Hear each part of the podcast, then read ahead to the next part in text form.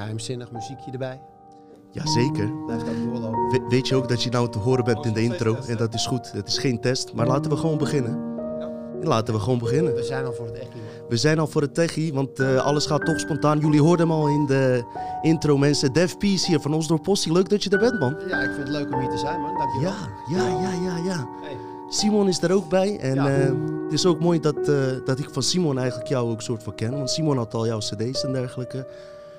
Maar, naarmate wij wat meer onderzoek gingen doen naar eh, occulte zaken, geheime broederschappen, begonnen we ineens eh, jouw nummers die je lang geleden hebt gerapt, onder andere over Anunnaki, Ja.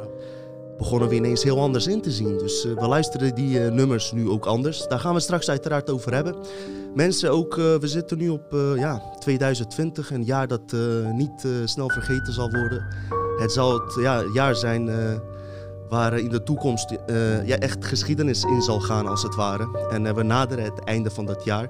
Daarom vind ik het extra top dat eh, deze man hier is. Want eh, ik ben benieuwd hoe hij eh, deze tijd als artiest zijnde heeft ervaren, als het ware. En hij is niet alleen artiest zijnde als eh, muzikant.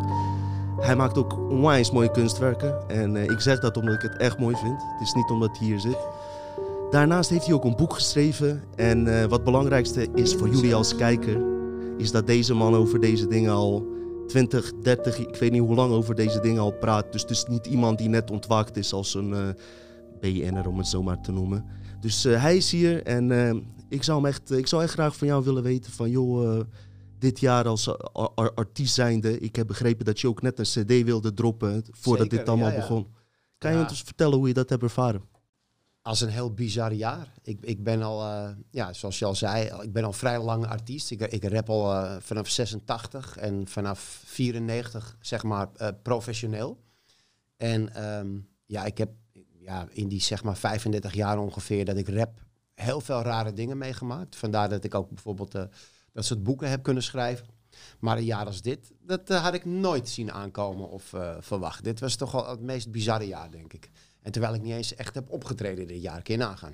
Nee, het is eh, voor heel veel artiesten natuurlijk eh, lastig en ze Ja. proberen op andere manieren zichzelf te redden. Ja. Maar jij bent wel iemand eh, die, die, die dit niet vreemd vindt en die hier niet heel erg van geschrokken is, denk ik. Want als je Ja, het nou, je, linkt... ik, ik schrik niet zo snel, maar ik, ik, ik heb dit niet zien aankomen. Ik weet nog dat, eh, kijk, in, helemaal in het begin van het jaar had je wel zeg maar het nieuws steeds van, er is een virus in China en toen was het in Singapore en weet je wel. En je hoort het aan als nieuws en je denkt er niet echt heel veel verder over na van dat het ook deze kant op komt. Je denkt, het kan wel, maar als zal het deze kant op komen, dan is het misschien nog maar een, eh, een zware griep of zo. En, maar zeg maar dat het hele land op slot zou gaan en het nieuwste zeg maar het hele jaar non-stop over zou gaan. Dat je niet meer zou kunnen optreden, dat je met mondkappen moet lopen, dat, dat straks iedereen een half verplichte vaccinatie moet. Al dat soort dingen die nu gebeuren, zeg maar. Ja, dat, dat had ik toen niet verwacht aan het begin van het jaar.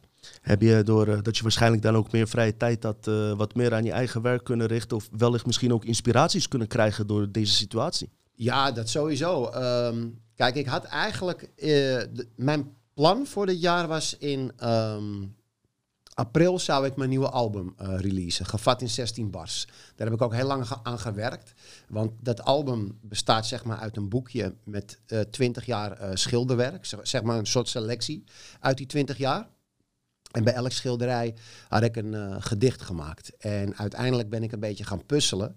En heb ik van die losse gedichten, wat eigenlijk een soort rapcoupletten waren, heb ik weer een soort, ja, bijna een verhaalachtige constructie gemaakt. In ieder geval in groepjes van drie die bij elkaar pasten, zodat ik die coupletten met de refreinen naar elkaar toe kon trekken als echte nummers. En ik wou altijd al, eh, ja, jij hebt zelf ook een kindje. Je kent vast wel die, die ouderwetse boekjes voor kinderen die nog niet kunnen lezen. Ja. Dat je naar het plaatje kijkt en dan hoor je zo'n belletje en dan weten ze de- dat ze de bladzij om moeten slaan.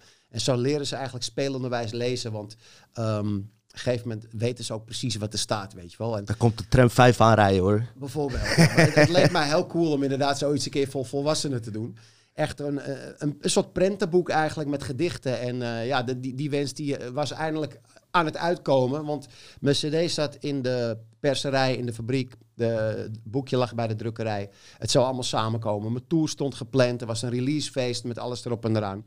Ja, en toen kwam dus dat hele corona-verhaal. en was het ook Killer eh, virus. de killervirus. Het was ook meteen einde verhaal. Want mijn boeker die heeft gewoon gezegd van... weet je, we schuiven je tour en release datum gewoon naar voren. En de eerstvolgende keer dat het kon was september. Toen had ik echt zoiets van, damn man, een half jaar wachten. Dat is echt niet normaal. Maar ja, op een gegeven moment eh, bleek september ook niet te kunnen. En, en het, werd, het werd alsmaar meer vooruitgeschoven. En ik dacht van ja, straks zit ik aan het eind van het jaar nog met een nieuwe plaat die niet uit is gekomen. En nou zit je eind Dus, van het jaar. ja, ja, maar ik heb hem dus wel uit laten komen, die plaat. Ja, ik heb hem losgekoppeld van de tour en de release. En afgesproken met mijn platenmaatschappij. Van nou, doen jullie gewoon lekker eh, die plaat uitbrengen. En die tour doen we wel wanneer het weer kan. Maar inmiddels zijn we nu ook op een punt aangekomen. Dat over een paar maanden is het alweer maart. Er zijn dus alle zalen een, een jaar dicht. Stel je voor dat het weer mag in maart of april. Dan is het de vraag of het nog kan. Want hoeveel zalen kunnen het overleven, weet je, een jaar dicht zijn. 16 bars. Ehm, ik heb denk ik een aantal nummers gehoord die best, wel- best wel slaan op deze tijd ook. En, eh, Ook wel, ja. Denk jij dat het juist nu juist zou eh, zo moeten zijn dat mensen dit ook eh, luisteren als het ware? Wat, wat betreft als je het, ik weet dat je niet commercieel bent ingesteld, maar het zou juist nu mooi zijn dat het inderdaad in deze tijden dat je je dingen kon doen. Het zou ja, heel mooi nee, zijn. het is grappig dat je dat zegt, want die hele plaat, gevat in 16 bars, heb ik dus voor de coronatijd geschreven en gemaakt. Dus eigenlijk gaat niks daarvan over corona. En ehm toevalligerwijs staan er wel een paar nummers op, als een, track bijvoorbeeld als Baas in Eigen Brein. Die zou echt voor deze tijd eh, gemaakt kunnen zijn. Maar ik baalde er toch wel een beetje van dat hij op de plank lag te wachten. En dat er niks actueels op stond. Want ik, ik voelde meteen al aan van dit gaat een hele heftige, rare tijd worden. Dus toen heb ik nog op de valreep, vlak voordat hij dus uitkwam in, wat was het, mei geloof ik, heb ik een, ehm, een extra nummer voor, de digitale versie eraan toegevoegd. Dat heet Zou het kunnen. Met zeg maar wat meer de actuele dingen over die nu gebeuren met corona. En dat voelde voor mij wel eh, zeg maar goed om die plaat wat meer completer te maken. Want ik vind, als je in de coronatijd uitkomt als rapper met een plaat, dan moet je er haast wel iets over zeggen, weet je wel. Maar toen die plaat uit was, werd het alleen maar meer en meer en meer en erger. En ik dacht, ik heb eigenlijk nog wel veel meer dat ik wil zeggen over al die shit, weet je wel. Dus toen ben ik met een paar vrienden, met, met MC Stef en Das, gewoon samen gaan zitten van... Hey, laten we gewoon ons zegje daarover doen, hè. En ehm, ja, ik, eh, ik, eh, ik ken hem goed en, en we, we liggen best wel lekker op één lijn. En ehm we eigenlijk zoveel ideeën en zoveel zeggen. En Stef die was ook zo enthousiast, die bleef maar met beats komen. Ja, wat vind je dan van deze beat? En laten we dat doen. En voordat we het wisten, was dat ene nummer eigenlijk in drie sessies uitgegroeid tot een heel album. Dus we hebben gewoon keihard een heel nieuw album eh Wauw. echt. erachteraan gedropt. Ik, ik heb eh, MC Stef ook eh, gesproken en eh, ik heb ook verteld dat jullie gewoon apart ook deze album gewoon kunnen komen promoten. Heeft hij die weet. beats ook gemaakt? Of, eh? Hij heeft alle beats gemaakt, ja. Ik Ja. moet zeggen, dat is echt mijn ding. Ik hou echt van dat. eh, ik vond het een beetje ook op. eh, hoe, hoe, eh, van DJ Muggs-achtige dingen, weet je wel, eh, hoorde ik er doorheen. Eh, die stijl, eh, hip-hop beats van, laten we zeggen, jaren 94 tot en met 97, dat herkende ik in terug. Ja, Jouw flow blijft hetzelfde, dat vind ik cool. Je houdt gewoon die oldschool flow erin. Heel nostalgisch. ja, jij hebt hem ook geluisterd, hè? ja, ja. Dat heb je met die het oude rappers, hè. Ja, dat is cool. Je bent een man met eh, principes, weet je. En eh, daarom vind ik interessant dat je er bent. Eh, we, we weten, jij, jij bent gewoon ook degene geweest die hip-hop hier heeft gestart.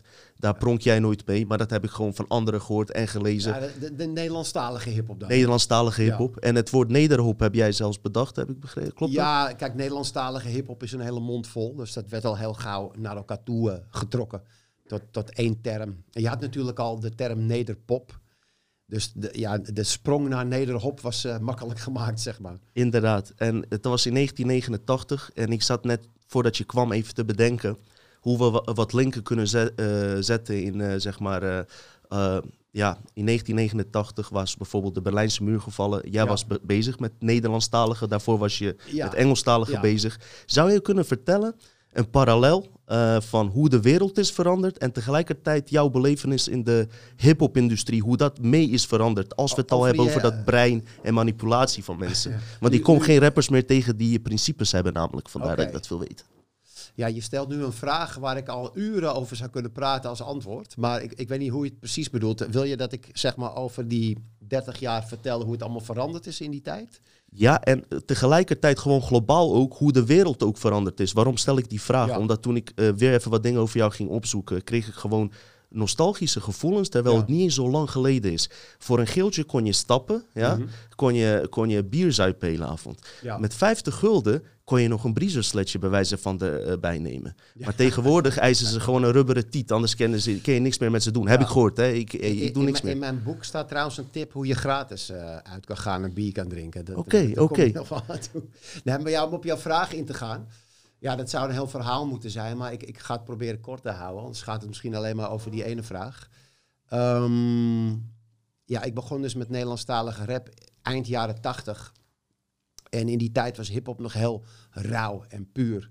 En de, waar eigenlijk wat, wat het allerhoogste in het vaandel stond, voor mijn gevoel dan, zoals, zoals ik het ervaren, was originaliteit. Want elke hip-hop crew die uitkwam in die tijd had zijn eigen sound. En er stond zeg maar de doodstraf op bijten. Dat was het ergste wat je kon doen. Een stijl jatten van iemand. Dus of je nou de Fat Boys had, of Curtis Blow, of Run DMC, of Salt and Peppa, of noem maar wat oldschool groepen. Ze hadden allemaal hun eigen sound, hun eigen ding. En ja, wij waren met Osdorp Possie bezig.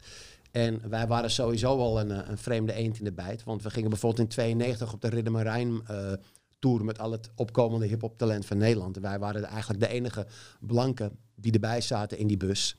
Wij waren de enige die in het Nederlands rapten.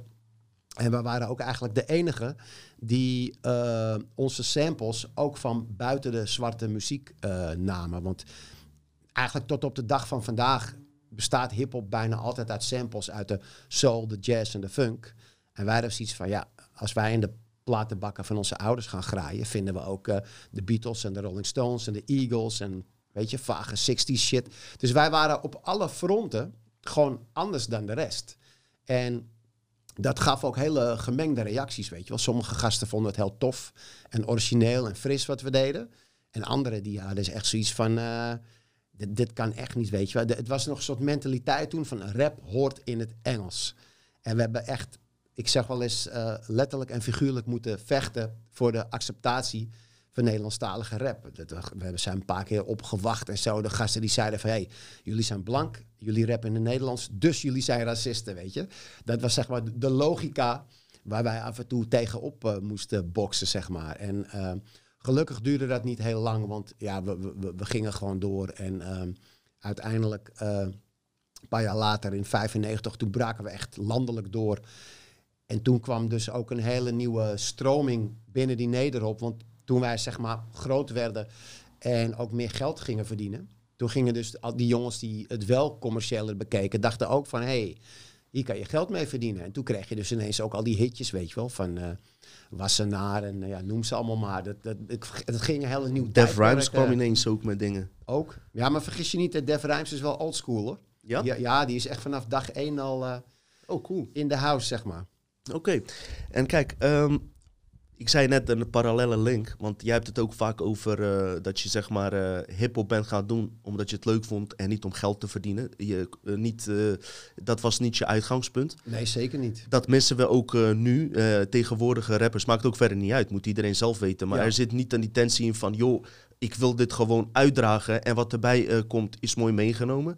En wat ik dan merk ook in de gewone wereld, is dat ook mensen niet meer hun eigen baan meer met liefde doen. Ik zie een arts niet meer met liefde eh, eh, zijn werk doen. Als Ja. mijn kind ziek is, zegt hij, ja, laat hem maar toch thuis, ondanks dat hij 40 koord- graden koorts heeft en, en uitslag of noem maar op. En ja, dat liefde voor je vak lijkt wel te, te, te verdwijnen als het ware, maar ook in onze privéleven. Dus ja, ik, ik merk dat mensen niet meer zo eh, enthousiast zijn als 20, 30 jaar geleden. Li- lijkt wel of ze levenskracht kwijt aan het raken zijn. Niet allemaal, maar je komt het wel veel tegen. Ja, ervaar je dat zo?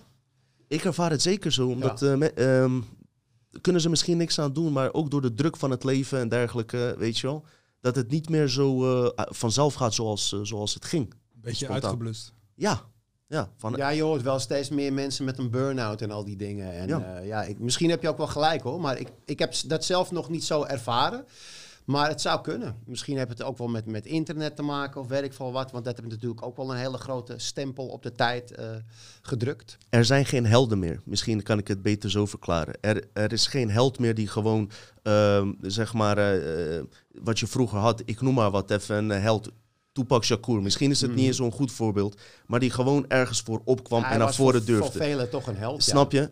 En eh, dat mis ik nu. Ik zou nu heel graag, en dat maakt verder ook niet uit, van een bekende rapper nu, Mhm. dat die gewoon naar voren komt en zegt van ik heb scheid aan, eh, aan alles wat ik heb gedaan. Ik heb misschien dingen gepromoot voor eh, die vaccin en alles, maar ik wil mijn naam zuiver houden en, en, en gewoon wel even nu, want ik heb een aanhang van een paar miljoen mensen en gewoon even eh, zeggen van eh, waar het op staat en gewoon eerlijk zijn en niet constant achter dat geld aanlopen bij wijze van, weet je wel.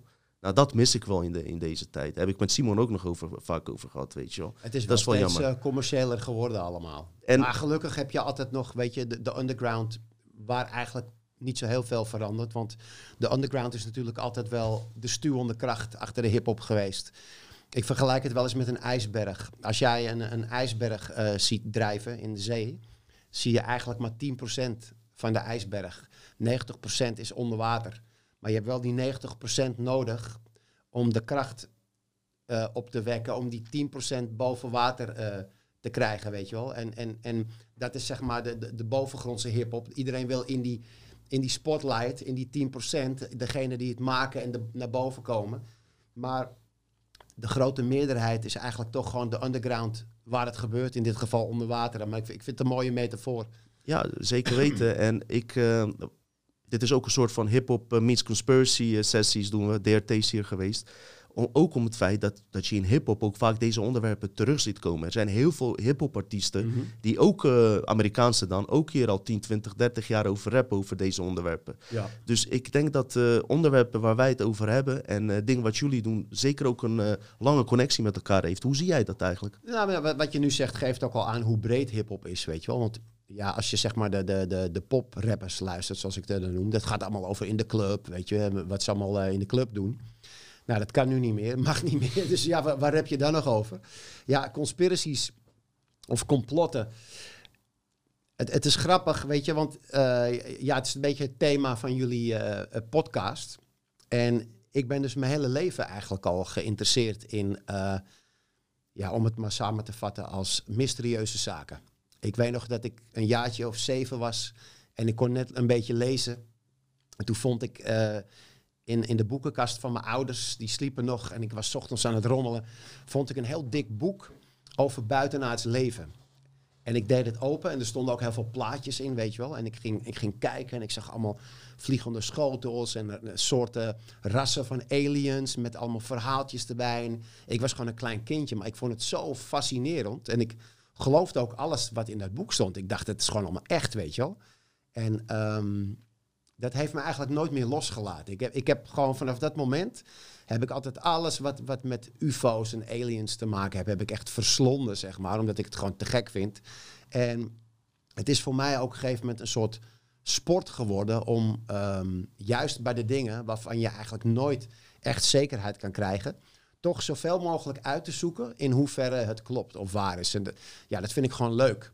En ehm, dit heb ik ook altijd gewoon gedaan zonder dat er een vuiltje aan de lucht is en of was. Want nu zitten we dus in de coronatijd.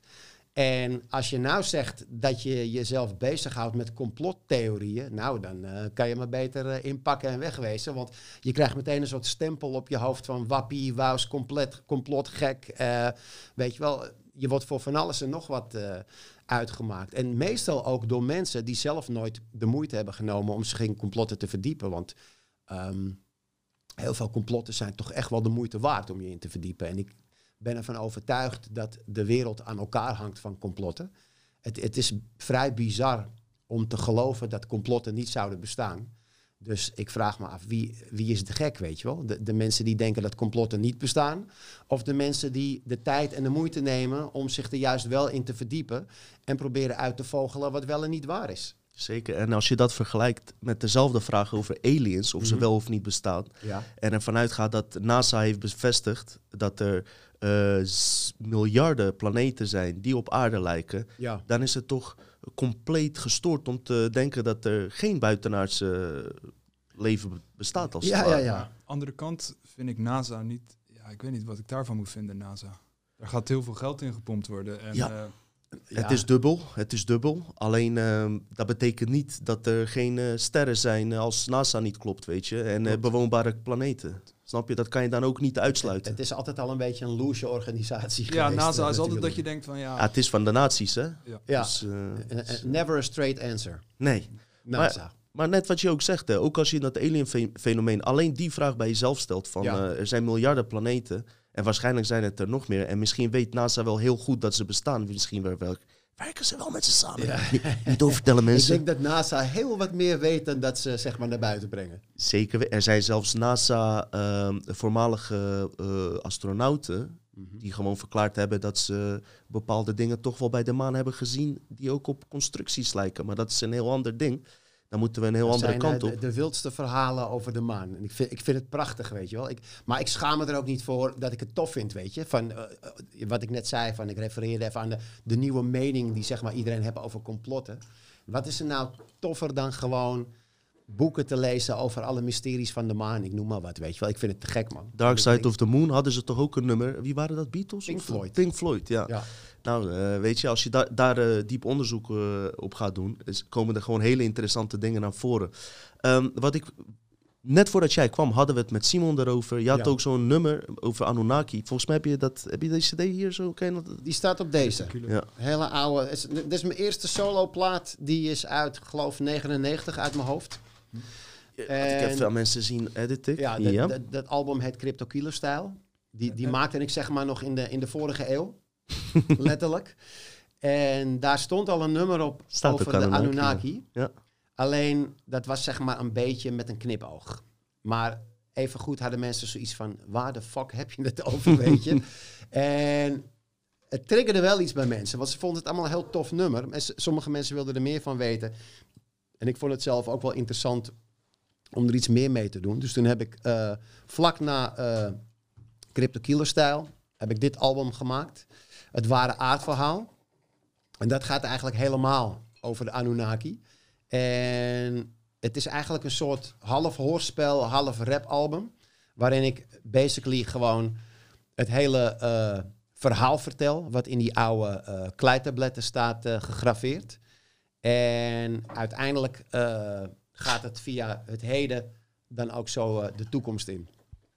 Zo probeer ik eigenlijk de hele tijdspannen in één verhaal te krijgen. Dan heb je het waarschijnlijk over de ontdekking van eh Zachariah Sitchin, of niet? Zeker, ja, ja, ja. Die kan je wat ook, vertellen hoe, je, hoe je hierbij bent gekomen? Wanneer was dat en hoe kwam je hier überhaupt bij om dit te gaan uitzoeken, zeg maar? Ehm, nou, in de jaren negentig eh, maakte ik dus heel veel muziek met Seda, weet je, van Osdar Possi, de beat creator.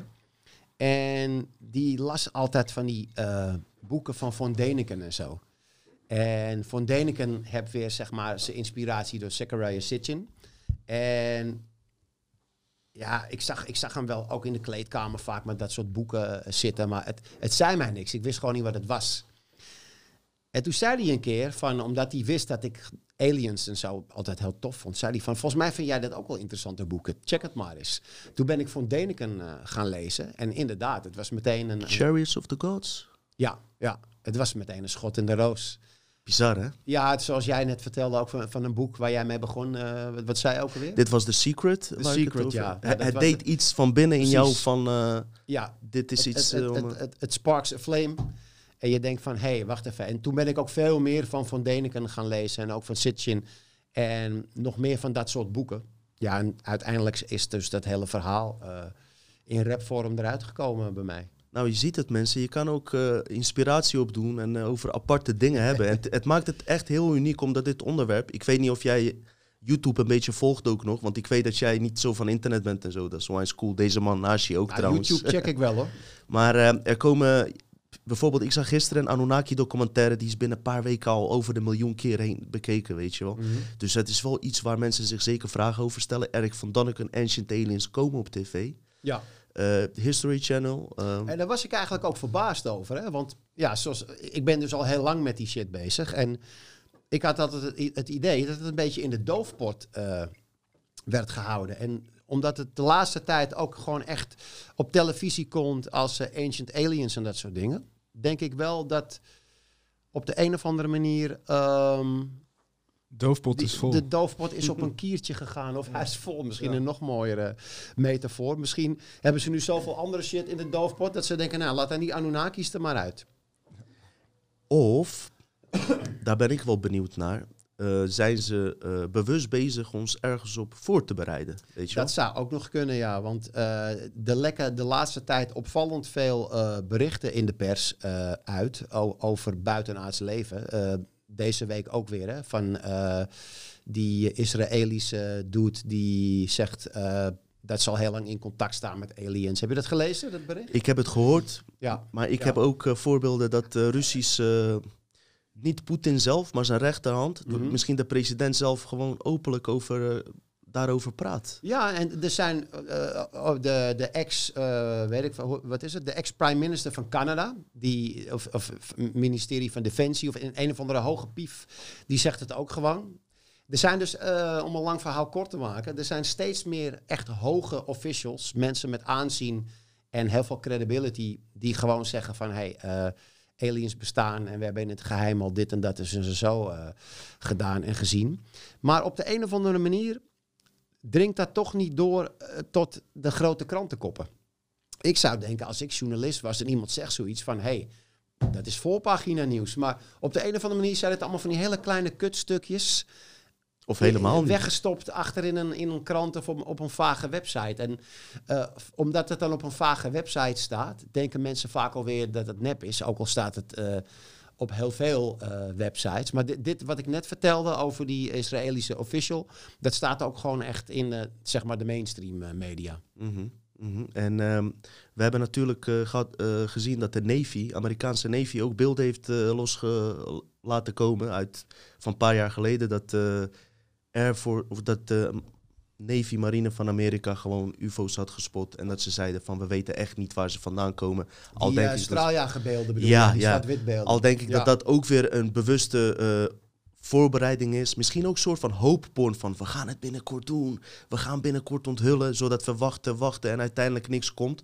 Want er zijn heel veel documenten die inderdaad, wat je zegt, hierop wijzen. En we hadden het net over, over die monolithen uit die film van... Ja, ja, eh. Ehm, mensen, even voordat we hierover beginnen, voor degenen die de film van Stanley Kubrick hebben gezien, Space Odyssey heet die dan? ja, 2001. Ja, ik heb het natuurlijk eerder over Stanley Kubrick gehad over de film Eyes Wide Shut, wat een volle Illuminati-film is. Yes. Maar die man was direct betrokken bij die dingen. Ook bij de neppe maanlanding kunnen we zeker een aparte eh, aflevering over maken. Maar in die film dus, eh, de Space Odyssey, eh, zag je eigenlijk apen in een ja, soort afgelegen gebied. En uit het niks kwam er een monoliet naar boven. Misschien kan jij vertellen, want jij weet er wat meer over. Wat Nou is er ja. nou in de media geweest de laatste tijd? Wat Ineens er- is het hier wat- dus ook verschenen. Wat ik, er, wat ik erover kan vertellen is dat juist niemand er iets over kan vertellen. Het is, het is een heel geheimzinnig eh, fenomeen. Het- ik geloof dat de eerste werd, eh, wat is het, één of twee weken geleden gevonden in eh, ergens in... Grand Canyon? In dat Ja, in, in ieder geval ergens in Nevada, Rocky Utah. Mountains? Rocky Mountains, wat ook op die film lijkt trouwens. ik, eh, Ja, precies. Want dat was landschap, bizar. Het leek echt een beetje op die film, ja. Dus, dus ik dacht, nou, dat is gewoon een hele leuke stunt van een plaatselijke kunstenaar... die waarschijnlijk met een helikopter dat gewoon daar neer heeft gezet of wat dan ook. does this kind of stuff? de mensen van eh, Burning Man, dat is toch ook daar in de buurt? Yeah. Eh, ja, ja. t- In de buurt is het natuurlijk een heel betrekkelijk begrip in Ja, Amerika. Maar eh, het zou zomaar kunnen. Maar ik, ik, in eerste instantie dacht ik van dit is een stunt van een kunstenaar. En toen er dus zeg maar ook op andere plekken in de wereld van die monolieten eh, verschenen. Zelfs in Friesland is er nu een eh, gevonden. Ja, En toen dacht ik van, nou het is, het is in ieder geval niet een stunt van één kunstenaar. Dat moet een soort wereldwijde afspraak zijn geweest. Of misschien is het zelfs wel een reclamestunt van een bedrijf. Ik heb geen idee. Maar dat is ook alles wat ik ervan weet. Het is heel mysterieus, maar ik, ik vind het altijd wel lachen, dat soort dingen. Ik, ik denk dat er een paar mensen gewoon een hele goede prank eh, hebben bedacht. Zeker, zou zomaar kunnen. Een paar Zou mensen die heel goed kunnen lassen. Copycat. Die, die hebben gewoon van die roestvrij vrij stalen monolieten neergeplant. Dat zou zeker kunnen. Ik vond het alleen vreemd, want ik sta voor alles open. Ik durf ook te zeggen dat ik alle mogelijkheden open hou. Want eh, Mhm. het is altijd veilig, eh, weet ik ook voor mensen in het algemeen. Als je over deze dingen praat, je wordt al gauw voor gek verklaard. Eh, ik hou alles open en eh, de kans is natuurlijk groot dat het een, misschien een stunt is waar we van iets horen. Maar er gebeuren zo gigantisch veel vreemde dingen op de wereld. Dat misschien nog vreemder is dan die monolitten, weet je wel. Ja. Dus, snap je wat ik bedoel? Ja, precies. Er gebeurt nu zoveel gekkigheid dat als er nou wel ineens zeg maar eh, heel groot in alle kranten zou staan van er is een UFO geland, zouden de mensen er niet eens meer van opkijken, denk ik. En wat je gaat krijgen. Het zou zomaar kunnen dat die eerste paar echt waren. En dat er nu juist mensen voor de gein dat, weet je wel, eh erin gaan doen als prank. Ja, nou, Waardoor je niet meer weet wat leest echt en nep is. Over UFO's en aliens. Wat altijd weer terugkomt, is dat er een soort eh, geheimhouding is. Omdat ze bang zijn dat de pleuris uitbreekt. Dat mensen massaal in paniek gaan of massahysterie. En dat is volgens mij begonnen. Was, eh, wanneer was het? Eind jaren 50, begin jaren 60 geloof ik, had je War of the Worlds. Dat was een hoorspel. Dat werd op de radio uitgezonden. En in dat hoorspel hoor je zeg maar dat de aliens landen op aarde en dat de paniek uitbreekt. Maar er waren dus heel veel mensen die zetten gewoon de radio aan en die hadden dus niet het intro van het hoorspel gehoord. Maar die hoorden, die, die gewoon van ja, de aliens zijn er en dit en dat gebeurt. Dus er brak echt paniek uit door dat hoorspel. En dat hebben ze waarschijnlijk altijd eh, onthouden of zo. Van nou, als we een keer zo'n bericht hebben, kunnen we hem beter, niet doen. Want als ze van een hoorspel al massaal in paniek raken, kun je nagaan als we met echt zulke berichten komen. En Jaren 60, geloof ik. Ja, het- ja, ik denk ook jaren 60. Of, eh, volgens mij is het eind jaren 50 gemaakt. Dat weet ik niet zeker. Maar het is in ieder geval een oldschool eh hoorspel. En later heeft natuurlijk Tom Cruise er weer een, eh, een mooie moderne film van gemaakt. Ja, maar ik weet niet of het bij jullie bekend is, maar dit heeft ook een beetje met Roswell te maken. Hè? Want Ja. na Roswell kwam dit natuurlijk heel erg in. Na operatie Paperclip, Duitse naties die naar Amerika zijn vertrokken. hè. Dat hele verhaal. Maar er is een eh, radioman geweest die dat echt heeft gedaan. Dus ik weet niet of je dat bedoelt, maar dit is in het echt geweest. Hè? Dat die heeft gezegd dus van eh, de aliens zijn geland en er is Ja. zware paniek in Amerika uitgebroken. Dit is echt gebeurd. Mensen raken vrij makkelijk in paniek. Ja. Maar ik denk dat ehm, de jaren 60 in dat opzicht toch wel heel anders eh, waren dan nu. Mensen hebben nu zoveel films gezien en berichten gezien en gehoord. Ik denk dat die paniek nu wel mee zal vallen. Mhm, mhm. Terwijl ze ook net de Koude Oorlog gehad. Werd je bang gemaakt voor atoombommen. Eigenlijk wat nu corona is, waren Ja. toen atoombommen. Ja, of dat de communisten hier kwamen en de Russen nemen het over. Eh, ei- eigenlijk hebben ze altijd wel iets, Islam eh, na 9-11. als je- Precies, ja. Er moet altijd een soort vijand zijn. En het liefst een, een onzichtbare, niet te pakken vijand. Je hebt die hem, ja. elk moment voor je neus eh, kan staan of door je neus kan gaan.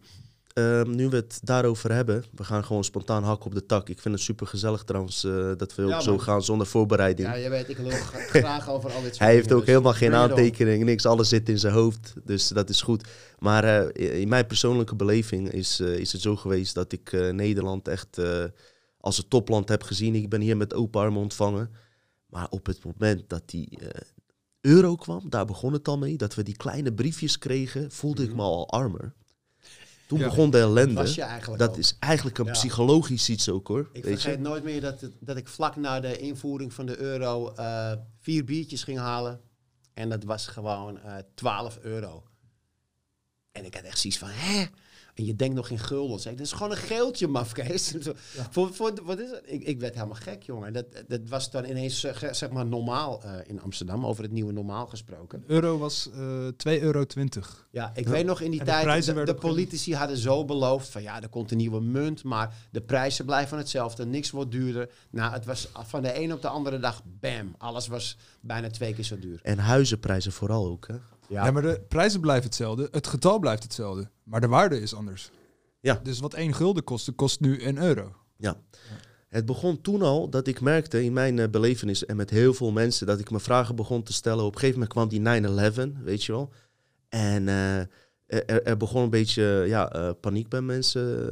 Uh, eerste paar dagen, ik werkte bij een Grieks restaurant. En uh, mensen waren gewoon bang in de stad van... oh, gaan ze ons ook aanvallen? Want de media, wat ze nu met die virus doet, weet je wel... dat deden ze, deden ze toen met 9-11, als je kan herinneren. Ja, ook massaal. volgens mij was dat met Pim Fortuyn ook vlak daarna. Dus Theo van Gogh. Ja, de, precies ja. Er hing wel een heel veel sfeertje in de lucht van... ineens gingen de moslims gek doen. Dat, dat was de, de grote nieuwe angst weer een uh, vijand die je nooit kan definiëren. Want uh, ja. er zijn uh, miljarden moslims en hoe kies je uit wie wie is en wie wat doet? Maar ik heb toen wel gemerkt dat gepaard met, met het feit dat we gewoon veel harder moeten werken, ook voor ons geld. Weet je mhm. wel? Eén man kon gewoon zijn hele gezin onderhouden met zijn simpele baan. Had hij gewoon een koophuis, twee keer per jaar op vakantie. En dat is, het is nu een luxe voor iemand die gestudeerd heeft om een beginnerswoning te krijgen, vooral in Amsterdam. Ik denk dat het probleem daar nog groter is. is voor, voor starters onmogelijk gemaakt. Ja, en Amsterdam is ook denk ik wel heel erg veranderd de laatste jaren. Hoe ervaar jij dat eigenlijk? Ben ik wel benieuwd naar. Ehm, qua prijzen bedoel je en zo? Ja, maar ook qua mensen die er zijn, is er veel veranderd qua karakter van de stad, zeg maar? Ehm, ja, je merkt wel dat er steeds meer import is in Amsterdam, vooral in het centrum. En, en daar bedoel ik niet zozeer allochtonen, maar gewoon Nederlandse import van andere steden. Mhm. Omdat uh, de huizen in het centrum, en eigenlijk daaromheen ook al inmiddels, worden steeds onbetaalbaarder. Dus ook steeds meer uh, bevolkt zeg maar, door mensen met hele goede banen. En uh, als je nu naar een wat, wat, wat duurdere buurt gaat in Amsterdam, is het allemaal gewoon uh, dokters, ingenieurs, tandartsen, weet je, dat soort mensen allemaal. En zeg maar de, de gewone de Jordaan was bijvoorbeeld vroeger echt een arme volkswijk toen ik klein was. Dat is nu gewoon echt een, een juppenbuurt. in dat opzicht is Amsterdam wel veel uh, veranderd. Maar er is ook wel dingen voor en tegen te zeggen hoor. Want ehm, kijk, als die juppen niet de hele Jordaan bijvoorbeeld uh, hadden opgekocht en allemaal door hadden gebroken naar grotere woningen, dan had waarschijnlijk de hele Jordaan gewoon plat gegooid geweest. En hadden er allemaal nieuwbouwgebouwtjes uh, uh, nu gestaan. Dus weet je, twee kanten. zoals Cruijff zegt, elk voordeel heeft zijn nadeel. en we hebben nu nog steeds wel een mooi oud centrum. Maar um, ja, er is inderdaad een hoop uh, veranderd in de stad. Veel mensen klagen zeg maar, dat Amsterdam te links gedrag vertoont. Zeg maar. Kan je je daar ergens in vinden? ja, daar bedoelen ze denk ik mee de, de grachtengordel of wat dan ook. Ja, kijk, ik, ehm, Het is natuurlijk, kijk, we hebben een hele linkse burgemeester, hè, Femke Halsema. Mhm. Eh, ik denk dat het beleid ook wel redelijk links is. Op zich stoor ik me daar niet heel erg aan of zo. Hoor. Ik, ik, ik, ben, ja, ik ben sowieso politiek niet links of rechts. Nee. Ik vind politiek vooral één grote poppenkast, een, een schijnvertoning. Een soort reality soap om het volk een beetje zoet te houden, weet je wel. Van, uh, je, je, krijgt uh, het gevoel dat je mee kan uh, bepalen. Dat je kan stemmen en dat jouw stem ertoe doet. Maar uiteindelijk maakt het allemaal geen flikker uit. Maakt niet uit wie er Politici die staan ook allemaal weer uh, uh, onder een bepaalde agenda die ze, die ze dienen. Ja, nou nee, dat is, dat is zeker zo. En kijk, in Amsterdam of Rotterdam, weet je, uh, het maakt ook verder allemaal niet uit. Ik heb altijd gezegd, als, het, uh, als er geen buitenlanders zouden zitten of wat dan ook, dan zou je wel een uh, oorlog krijgen tussen Feyenoord en Ajax, bij wijze van. Wij mensen zijn gewoon, door die reptiele brein, Anunnaki-brein, hebben we iets in ons gekregen dat we competitief moeten zijn. Iemand die er anders uitziet of voor een andere club is of wat dan ook wordt in, door sommige mensen als geinig ervaren van joh, tegenstanders kan helpen leuke manier. Ja. Sommigen gaan er wat harder mee om. En dat is ook eigenlijk uh, met mensen onderling geweest de afgelopen decennia. Maar het punt wat ik nu wil maken, ik denk dat er nu door die uh, COVID-19 wel een gamechanger is geworden. Ik heb ervaren dat er nu meer uh, zo is van geworden dat er een afscheiding komt tussen wie gelooft in deze corona en wie niet. In, snap je? En ik ben benieuwd of die afscheiding meer zichtbaar gaat zijn. Snap nou, je wat ja, ik ik snap zeker wat je bedoelt. En ik denk dat je dat straks wel uh, gaat krijgen in de vorm van mensen die zich wel en niet hebben laten vaccineren. Want um, mensen die zeg maar uh, niet helemaal down zijn met al die maatregelen. Uh, of, of, je hebt zelfs mensen die denken dat corona expres is losgelaten. Daar heb je ook weer allemaal theorieën over. Trouwens ook niet van de minste hoor. Want bijvoorbeeld... Um, Ja, ik, ik, zelf, ik weet het niet. Of, of corona zeg maar nou uit, per ongeluk uit een lab is ontsnapt. Of dat een mafkees het expres heeft gedaan. Of, en ik denk ook dat we het nooit zullen weten. Want als het zo is, gaan ze het nooit toegeven. Maar wat ik wel heel frappant vond, was dat... eh, je hebt zeg maar... Ken je Luc Montagnier? Mm, wel eens horen vallen? Hij is, hij is een, een hele beroemde Franse viroloog.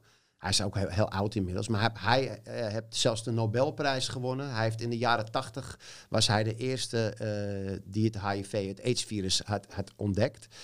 En die man heeft echt aanzien. En toen zeg maar corona kwam, zei hij meteen van, eh, ook gewoon in het openbaar op televisie, van jongens, dit, dit virus is mee geknoeid. Dit komt echt niet vanuit een eh vleermuissoepje of zo aanwaaien. Dit is, dit is echt in een lab gemaakt.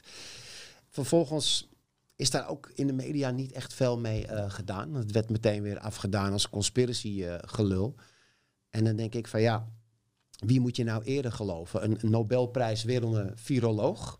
Of een journalist die zegt dat het conspiracy gelul is? Snap je wat ik bedoel? Mhm. Dus dan sta je eigenlijk al voor, voor een, een keuze dat je denkt van ja, eh, ik ben geneigd de vakman te geloven. Maar het rare is, is dat hij dat dan weer als enige roept. Of een van de wij. Ik heb hem, ik heb hem zeg maar, eh, zover ik weet, hè, ik volg ook niet alles, maar ik heb, ik heb hem geen bijval eh, horen krijgen van collega's. Mhm. Dus ik denk dat het altijd een mysterie zal blijven waar corona nou echt eh, vandaan is gekomen. En na deze lange zin ben ik helemaal kwijt wat je vraag ook alweer was. Nou ja, Ab Dat weet jij Osterhuis, nog wel.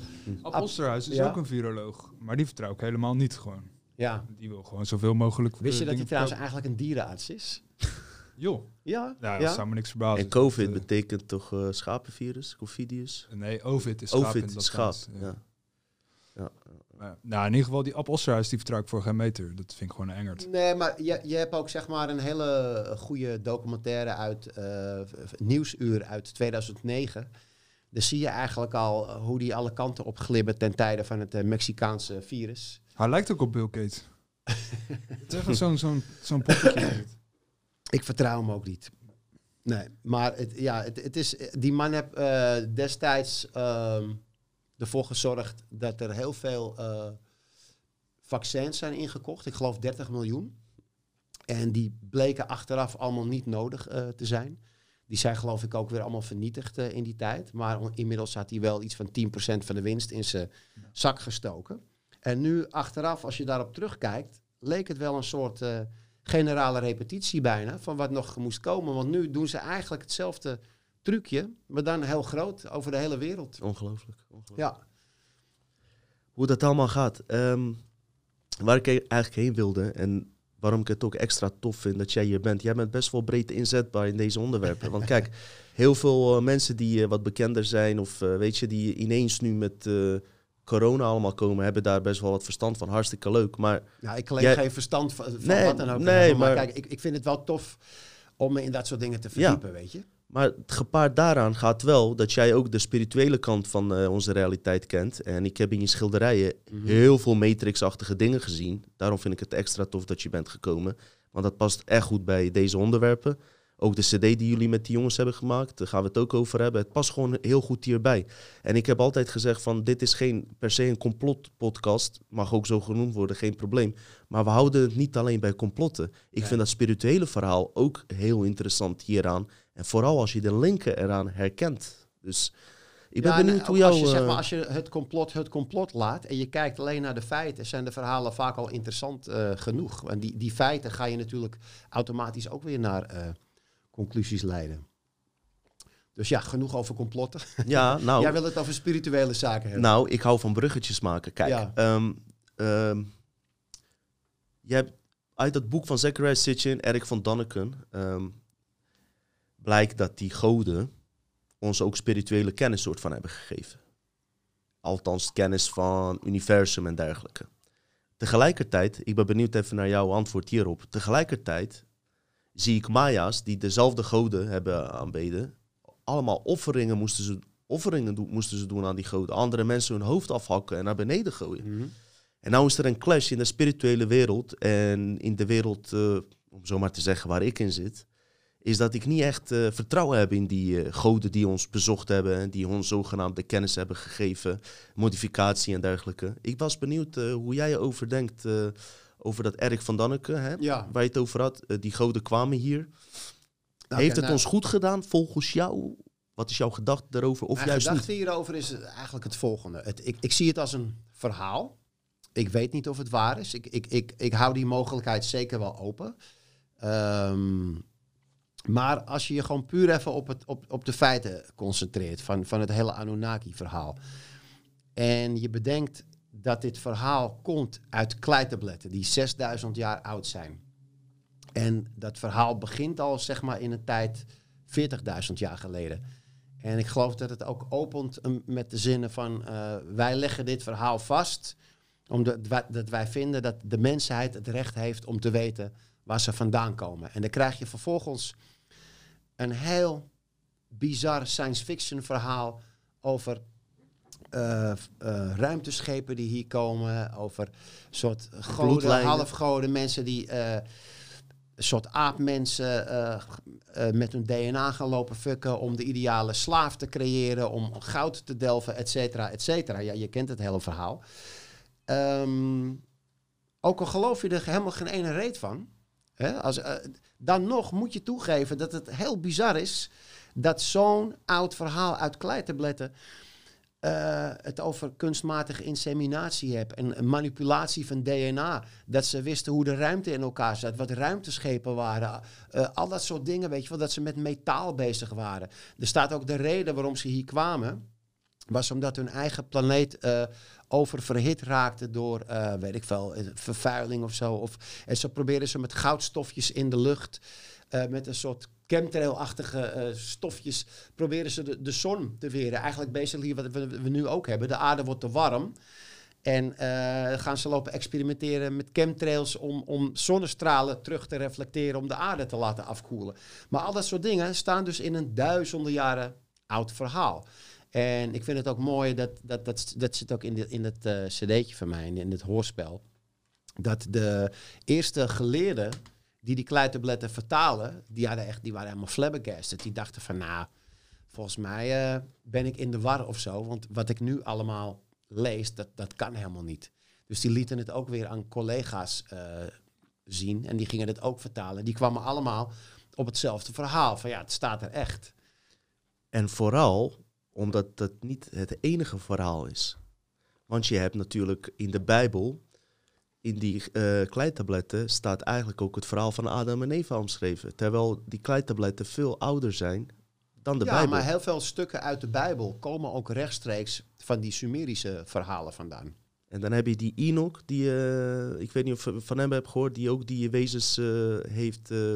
nou, ze hebben hem bezocht en hij schrijft ook gedetailleerd over dat ze zichzelf nooit goden noemden, maar eh, hij moest ze eh, zijn of haar majesteit noemen, waren koninklijke Anunnaki bloedlijnen als het ware. Ja. Hij heeft nooit over de goden gehad. Nou, zijn Bijbel is altijd weggehaald, eh, weggelaten, omdat het niet paste bij de Vaticaanse manipulatie. Maar Vaticaan weet donders goed wat er aan de hand is, denk ik. Dus, Ja, wat, wat ik ook mooi vind is dat. ehm, kijk, er waren dus twee broers die als de grote goden werden gezien: Enlil en Enki.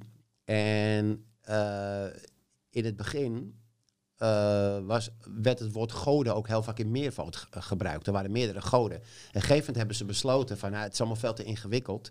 We moeten eh, naar één God toe. Want het geloof is natuurlijk al- altijd gebruikt ook om het volk te onderdrukken. En ik, ik denk dat ze het makkelijk vonden om dan één God te hebben en, en één verhaal.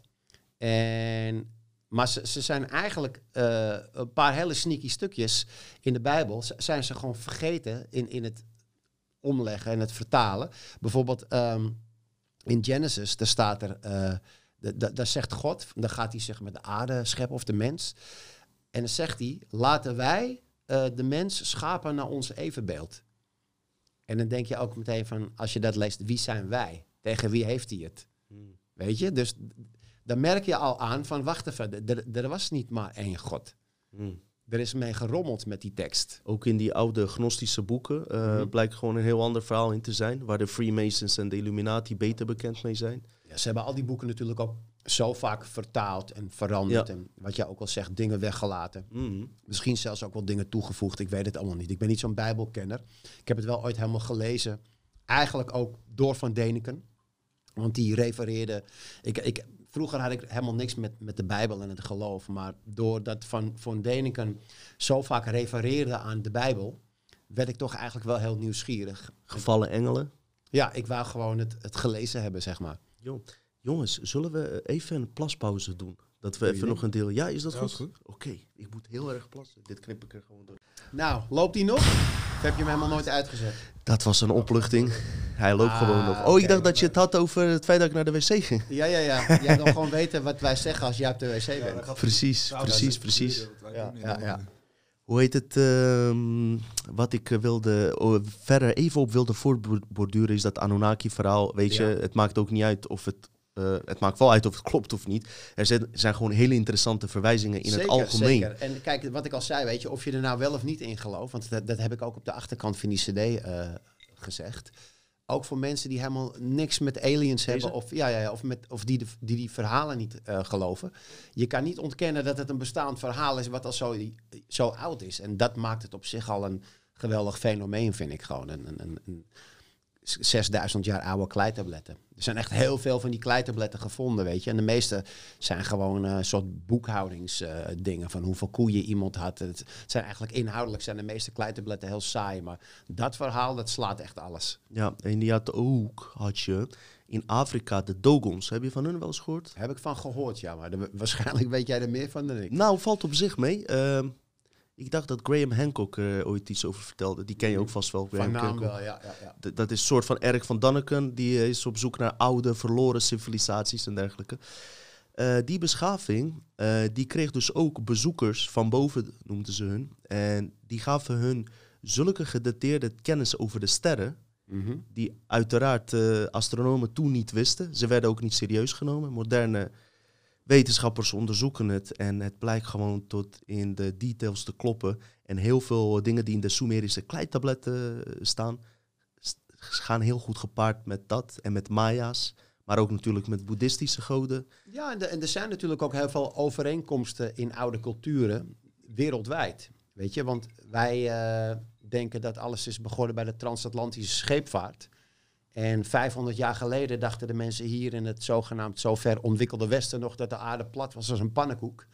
Maar in bijvoorbeeld eh, eh, mummies eh, in, uit die sarcofagen zijn gewoon sporen van nicotine en cocaïne gevonden. Terwijl dat planten zijn die alleen maar in Zuid-Amerika groeien. Weet je, dus er zijn, en, en als, daar heb ik het nog niet eens over al- alle overeenkomsten in bijvoorbeeld wandschilderingen of piramides of noem alles maar. Er zijn zoveel overeenkomsten dat je, je moet haast wel concluderen dat er contact is geweest tussen Afrika en tussen Zuid-Amerika en in, in zeg maar hele lang vervlogen tijden En het van feit duizenden ja, jaren terug. dat die eh, piramides, joh. Japan heeft het geprobeerd na te bouwen, tien jaar geleden, vijftien Ja. jaar geleden, zijn tot een derde gekomen. Ja. Denk jij, Heb je die in Las Vegas wel eens gezien? Niet live, Die is wel maar aardig gelukt. ja, Ja. Maar die is ook niet van steen. Dat is eh, volgens mij gewoon meer een stalen constructie of zo. Ja, maar het is wel een Illuminati-gebouw, geloof mij. Maar die is niet, eh, dat is geen, niet toevallig een piramide. Dat, eh, dat is echt, daar zit echt wel... maar Het is een hotel, hè? Een heel groot hotel. Ja, ja, ja, tuurlijk, tuurlijk. Ja, ja, En ja. een casino waarschijnlijk ook. Dat is wat ze zeggen. Maar Ja, je weet niet wat ondergronds gebeurt, zoals in Nee, Manhattan. dat- Nee, nee, dat weet ik zeker niet. dat mag jij me weer vertellen. dat weet ik ook niet hoor. Wil ik ook zeker niet zeggen. Maar het is gewoon bizar dat er ook op oude schilderijen zie je gewoon duidelijke alien afbeeldingen, zeg maar. Er zijn een paar hele bekende schilderijen van vroeger waar je gewoon echt gewoon een vliegende schotel eh, op ziet. Ja, echt van die. eh, je hebt zelfs eentje van een Nederlandse schilder. Dan kan ik niet op zijn naam komen, maar echt een schilderij van, weet ik veel, 200 jaar oud of zo. Waar je echt gewoon een soort glimmende disk in de lucht eh, ziet. dus ja, er, eigenlijk is het van alle tijden. Bizar. Bizar. Jij Ja. doet ook schilderen, hè? Daar, daar was ik Ja, trouwens zeker. verbaasd Ja, over. Dat wist ik niet, man. Ja, En- en tekenen schilder mijn hele leven eigenlijk al. En ik, ik, toen ik klein was, riep ik altijd, ik wil tekenaar worden. Dat leek me het allerleukste wat je kon doen op de wereld. En eh, ik ben ook echt, zeg maar, grafisch onderwijs en zo gaan doen. Maar uiteindelijk, eh, ja, toch eigenlijk hobbymatig de muziek ingerold. En gegeven gaan werken als eh, werktekenaar. Maar dat verdiende echt zo weinig. En het was echt in de gulden tijd, weet je. Ik, ik was een hele jonge gozer. Ik verdiende minimum jeugd, jeugdloon. Ik, werk, en ik moest heel veel overwerken. Ik werkte in die tijd 60 uur per week voor 1400 gulden in de maand. En in, in mijn spaarzame vrije uurtjes was ik dan met muziek aan het rommelen. En het duurde niet lang voordat ik eigenlijk in het weekend nog meer verdiende dan met alles wat ik door de week deed, die 60 uur. Dus op een gegeven moment eh, had ik ook zoiets van... eh, Ik teken liever een baas zei, contract. ja, de mazzel, ik ga lekker muziek maken. Ja. Maar het, eh, het grafisch vormgeven en het tekenen en schilderen hebben me toch nooit eh, losgelaten. Vervalst dat? Ja, Dat- ja, dat is ook zo'n uit de hand gelopen grap.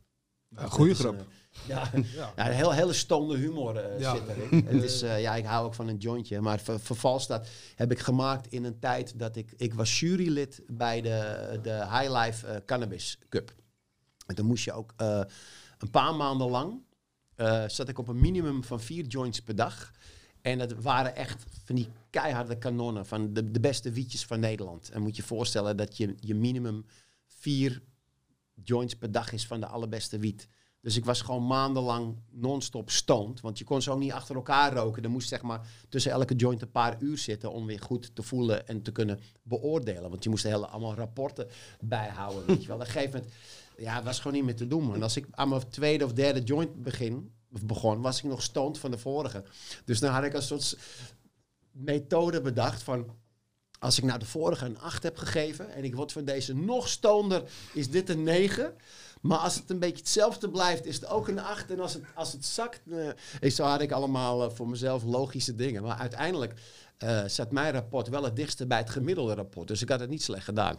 Maar in die tijd had dus die, eh, die hoofdredacteur van het, van het magazine van High Life, die had mij eh, overgehaald om eh, dan een strip te tekenen. ja, en ik had helemaal geen computer, niks. Dus ik deed allemaal gewoon... Een pagina was bij mij ook echt gewoon één pagina. Gewoon een A3-vel. Wat ik in één keer met viltstift en potlood helemaal vol tekende. En dat moest ook in één keer lukken. En hele vage humor. Dus dat heb ik maandenlang gedaan. Ik weet niet of ik dat mag zeggen. Maar zijn schoonvader is een striptekenaar uit Echt waar? Amsterdam. Oké. Eh, Hein- Heinz. oh. Ja, die ken ik wel. Ja, dat- Tof. dat- ja.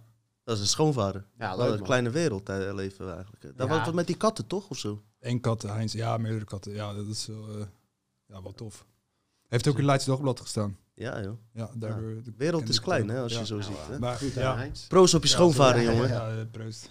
Sorry, je schoonzoon is complotdenker.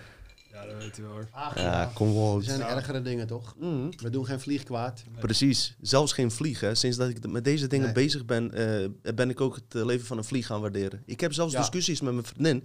Die pakt wel eens zo'n eh, ding, weet je wel, zo'n vliegenmapper. Ik zeg, Ja. doe dat nou niet. Jaag ze daar- er- er zelf uit, weet je wel. Ja. Maar Die, die knalt ze zo dood. En die kleine Ja. van mij doet er gewoon na. Ik ben dus in India, ben ik in eh, verschillende tempels geweest. Maar je hebt er allemaal zeg maar verschillende vormen van boeddhisme in India. En je hebt één vorm van boeddhisme, eh, hoe het precies heet weet ik niet meer. Maar die is zeg maar zo strikt in de leer dat je niks mag doden. Dat die mensen, die, die lopen ook allemaal in witte gewaren. Maar die hebben allemaal een soort powerveer eh, bij zich. En als ze door die tempel heen lopen, vegen ze de hele tijd de vloer voor waar ze hun voetstappen zetten. Om zeker te weten dat ze niet op een een of ander insect eh, gaan staan. Dat vond ik toch wel iets moois hebben. Het was bijna schattig. Ja, eh, respect voor het leven. Ja, ja ik, vond, ik vond het wel wat hebben. respect voor het leven, zeker, man. Ja. Hey, eh, ik, ben, eh, ik ken je eigenlijk alleen van hip-hop, van Osdorp Possie, weet je wel, daar ben je bekend mee, omdat je gewoon een Nederlandse hip-hop naar voren hebt gebracht. En toen ging ik dingen onderzoeken. Je maakt fucking mooie schilderijen, heb ik al net al tegen gezegd, maar ook een boek geschreven, man. Eh, ja, heen ja en dat omweer. gaat dus over al die reizen die ik gedaan heb. Kan je daar Eh, wat vandaar over ook- eh, vertellen? Ja, ja dat, dat, dat zou jij ook wel leuk vinden, omdat jij een beetje van het spirituele bent. Ik ben dus ehm, minstens door tien verschillende landen heen gereisd met mijn wereldtrip. En daaromheen ook nog allemaal andere landen bezoekt. En dat komt allemaal een beetje samen in dit boek. Maar het rare was dat tijdens die wereldreis elke keer als wij de grens overgingen, in ieder geval in dat etmaal, zeg maar, omweerde het. En dat ging op een gegeven moment na een land of drie, vier ging dat opvallen. En toen, gingen we er ook op letten. En toen na vijf, zes, zeven landen denk je van... Het kan toch niet zo zijn dat het in land 9 en 10 ook nog gaat onweren. En hoe, hoe klein is die kans? En verdomd, in elk land waar we waren, de dag dat we de grens overgingen, bam, onweer. Dus die titel die kwam bijna letterlijk en figuurlijk uit de lucht vallen. Want we zijn gewoon in de trein gestapt richting het oosten. En ook niet meer gestopt. Dus het was echt letterlijk eh, heen en onweer. Dus jij eh, gelooft niet in het toeval? Nou ja, dat, is, dat vind ik altijd een hele moeilijke vraag. Omdat om in wel in iets te geloven, moet je eigenlijk ook weten wat het is, toch? En dat vind ik op zich al een hele filosofische vraag van wat is toeval? Mensen zeggen van ja, bestaat toeval of is alles voorgeschreven of zo? Dan slaat het wel een beetje op tilt in mijn hoofd. Ik kan over de gekste dingen nadenken, maar of toeval wel of niet bestaat, dan wordt het wel heel space. Want als jij gelooft dat toeval niet bestaat, dan moet je dus eh, geloven dat alles van tevoren als het ware al helemaal is uitgewerkt of opgeschreven of bedacht. Of dat we in een soort time loop zitten die altijd in dezelfde cirkels rondgaan. En uh, vandaar ook, uh, weet je, som, zo verklaren sommige mensen déjà vu's bijvoorbeeld. En ik weet het allemaal niet. Maar ik, ik vind het wel leuk om erover te filosoferen. Ik zeg wel eens dat als mensen iets afkloppen, mm -hmm. dat je het juist op jezelf afroept door er ja, zo mee bezig te zijn. Geen idee. Maar wat ik, wat ik wel kan zeggen is, ik heb wel iets met toeval. Ik heb heel veel rare, toevallige dingen meegemaakt in mijn leven. En die komen ook allemaal in dit boek uh, naar voren. Zou je misschien een voorbeeld kunnen noemen?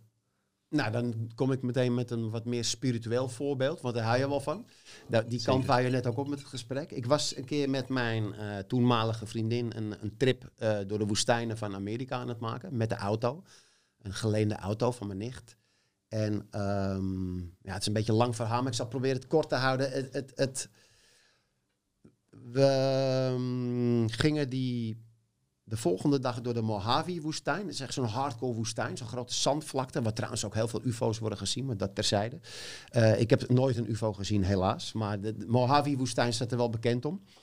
Anyway, ik dwaal nu al af. We hebben alle tijd, joh. Ja, Rustig aan. Uh, Wij hebben geen leven, joh. Die, die nacht waren we in een soort uh, ja, weghotel. En ik had een hele rare, maar super realistische droom. Ik, ik droomde dat ik uh, met mijn uh, vriendin in een, in een witte landrover zat. En die stond achter op een trein. Op zo'n, weet je, zo'n platte wagon, wat je wel eens hebt met die goederentreinen. En we zaten zo in die auto te hobbelen zo over, over het spoor. Door de woestijn ging hij ook. En toen kwam mijn nicht waar ik die auto van geleend had, die kwam ineens voor onze auto staan.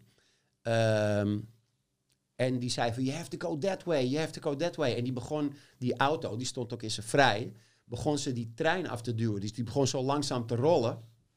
En ik, ik volgens mij, ik, in die droom dan, probeerde ik mijn rem in te trappen en te gebaren naar haar van, don't do that, don't do that, weet je wel. Van, ik dacht van, zij rolt gewoon die auto, die rijdt dan de trein af en dan vallen we zo op die rails, weet je wel. No, no, no, you have to go that way. En ze, en ook in het Engels? Ja, ja, ja, want ze is, ze is Amerikaans. Oké, oké. Het was ook in Amerika. Oké. Dus mijn nicht, nou ja, ze bleef doorgaan. En het lukte dus. Zij duwde die witte landrover van die trein af. En toen ging, kwamen we echt met een bonk op die rails uh, terecht. En die auto die ging er zo bang, bang, bang, bang, bang. Die, zo over die biels uh, heen uh, stuiteren, zeg maar. En toen schrok ik wakker. En ik denk van wow, dat was een weirde droom. En toen ben ik gewoon weer verder geslapen. Volgende ochtend werd ik gewoon wakker. Toen heb ik mijn vriendin, uh, omdat het zo levensecht was, had ik verteld in geuren en kleuren wat ik gedroomd had. En zij zei, oh ja, ja, we dachten er verder niks van. En toen kwam het. De volgende dag gingen we er dus een hele lange woestijntocht maken. En we zouden uiteindelijk uitkomen in uh, L.A. Maar dwars door die Mojave. En op um, een gegeven moment was er een bordje die zei dat we naar, re rechtdoor moesten. Maar ik dacht dat het slimmer was om naar rechts uh, te gaan. Kortom, ik wist het beter dan het bordje. Uh, nou ja, dat heb ik dus geweten. Want de weg werd steeds smaller en zanderiger. En op een gegeven moment lagen de stenen op de weg. En op een gegeven moment was het eigenlijk gewoon geen weg meer. We reden gewoon dwars door de woestijn. En er was een moment, er waren geen bordjes meer, er was geen weg meer. Er was gewoon helemaal niks, alleen maar zand en rotsen. En we waren gewoon echt de weg kwijt. En letterlijk. Tot overmaat, ja, letterlijk en figuurlijk de weg kwijt. En tot de overmaat van ramp was onze benzine uh, opgegaan. Daar hadden we niet op gerekend, want we zijn weggegaan met de volle tank. Maar wat ik niet had ingecalculeerd, is dat als jij eenmaal uh, door de woestijn rijdt met een normale auto, dan kan je bijna alleen nog maar in z'n twee rijden. Want je moet vrij langzaam rijden. En door al die hobbels en bulten gebruik je ook heel veel Meer toeren. energie, heel veel benzine. Dus we zaten gewoon op een gegeven moment midden in de woestijn met een lege tank. Het was fucking heet. We hadden, we hadden gewoon maar één liter fles water bij ons. Echt niet een hele grote voorraad. Want we dachten van ja, het is gewoon één dag rijden, weet je wel, door de woestijn. Dus het was eigenlijk Staat dit in het boek allemaal? ja, ja, ja. Nou ja, lang verhaal kort. Ehm, ik begon een beetje in paniek te raken. Want ik dacht, als we nu niet snel een teken van leven vinden... dan gaan we dus gewoon echt kapot midden in de woestijn. En toen zag ik gelukkig in de verte... zag ik aan de horizon een paar paaltjes eh, staan. Geen idee wat voor palen, maar ik denk in ieder geval... hebben mensen die palen daar neergezet. Dus dat moet een teken van leven zijn. Dus dat was mijn, mijn enige hoop op dat moment. Ik zeg, laten we naar die palen rijden. En hoe dichterbij we kwamen, hoe meer eh, ik zag van... oh, het, het zijn van die treinmastpalen... waarvan die draden aan hangen voor treinen, weet je wel. En toen kwamen we dichterbij. En toen zag ik dus een, een- in de verte een hele lange goederentrein voorbij komen. Tram 5. Nee, nee. Nee, echt een hele lange trein. En toen dacht ik nog van shit, als we nou iets eerder waren, hadden we naar die trein kunnen zwaaien, weet je wel. Van eh, help ons of zo. Niet dat ik denk dat een trein stopt, maar toch. Wij kwamen dus daar pas aan toen net de laatste wagons voorbij kwamen van die trein. En wat reed er achter die trein aan? Een witte landrover. Over die hobbel zo, kaboom, kaboom, kaboom. Net als in mijn droom. En ik dacht van, hè? Bizar, weet je, van hoe klein is die kans? En dan ook nog dat hij over de biels reed, want dat snapte ik niet. Want zo'n landrover kan ook makkelijk over het zand rijden, weet je. Waarom ging hij juist over die biels zo hobbelend, precies als in mijn droom? Dus mijn eerste reactie was van, ik rij gewoon achter die trein aan. We proberen hem in te halen, of in ieder geval die witte landrover, en hulp te vragen. Maar toen, ze waren al best wel ver toen wij bij die rails aankwamen. En toen bedacht ik wat mijn nicht zei in die droom. Die, was, die zei, you have to go that way, you have to go that way. Toen, toen dacht ik van, nou, ik ga gewoon doen wat mijn nicht zei in die droom. Ik ga naar rechts in plaats van naar links. Dus we kwamen bij die rails aan. En er was een soort einde van een heuvel met een dal erachter. Dat kon je, dat kon je nog niet zien vanaf waar wij waren. En echt met mijn laatste beetje benzine reed ik zo over die heuvel heen. En wat zag ik in dat dal beneden? Nee. een tankstation in the middle of fucking nowhere. En ik moest echt letterlijk gewoon, die, die auto begon al te sputteren. Mijn koppeling gewoon intrappen. Wow. En ik kon met mijn koppeling zo, oeh, zo die heuvel afrijden. En we komen echt zo dat tankstation inrollen. Alsof het de normaalste zaak van de wereld was. Welk jaar was dat? Ehm, volgens mij was dat 2006 of 2004. Dus In toen was je al een beetje bezig met andere realiteiten en dergelijke. Nou, dus je ging daar wel over nadenken van, hé, hey, luister eens. Nou ja, het was op dat moment wel mijn realiteit gewoon. En als we het over toeval hebben, zou dat, dat, dat toevallig zijn? Ik weet het niet, maar ik, ik heb heel veel gekke toevalligheden meegemaakt. Dit, ik noem er nu slechts één. Dat, maar ja, ik, er is wel iets geks met toeval. De, eh, onverklaarbaar is dat. Geloof je in andere realiteiten? Dat er buiten deze dimensie waar wij in leven, dat herken ik bedoelt trouwens of er wel. parallele werelden bestaan? Nou, ik heb jouw schilderij bekeken en ik ben geen kunstkenner. Maar eh, Mhm. ik zag iets van Salvador Dali, een klein beetje daarin. Kan je dat begrijpen waarom ik dat zag? Ja, ja. Ja, en ja, andere realiteiten vind ik heel interessant, maar ik heb geen idee of het bestaat. Maar ik weet wel, in de kwantumfysica zijn ze er heel erg mee bezig. En dat vind ik ook heel interessant. Maar ik moet wel eerlijk toegeven dat de meeste kwantumfysica gaat echt eh, boven mijn pet. Maar het feit dat ze bijvoorbeeld ehm, erachter zijn gekomen dat, dat bijvoorbeeld een foton, een klein deeltje van licht, op twee plekken tegelijk kan zijn. Ja, dat vind ik al mind-blowing, dat soort shit. En eh, dat- communiceren onder elkaar zonder Ja, en tijdsvertraging. dat licht zich anders gedraagt als het bestudeerd wordt, dan dat het niet bestudeerd wordt. Alsof het licht weet van nu kijken ze, nu doen we dit. En als ze niet kijken, doen we dat. Het is heel, heel veel bizarre shit hebben ze ontdekt in de kwantummechanica. Maar laat dat niet eigenlijk zien hoe krachtig de menselijke geest is. Want eigenlijk wat je zegt van op het moment dat een menselijk wezen iets observeert, heeft dat Mhm. effect op die foto. Precies. En dat is gewoon wetenschappelijk aangetoond. En dat is, vind ik echt mindblowing shit.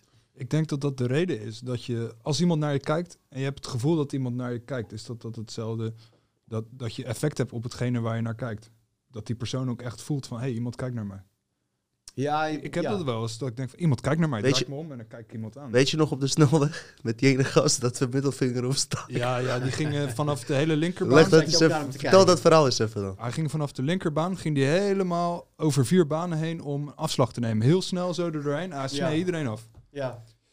En eh, ik zei tegen hem, ik ga hem net zo lang aankijken tot hij naar mij kijkt, want dan ziet hij mijn middelvinger. Ja, hij zat En, en die gozer keek ook en die ging lachen en die ging zwaaien. Ik denk, oké. precies op het moment, het, kijk, de hele tijd niet, Ja. maar precies op het moment dat wij gefocust waren Mhm. en ik deed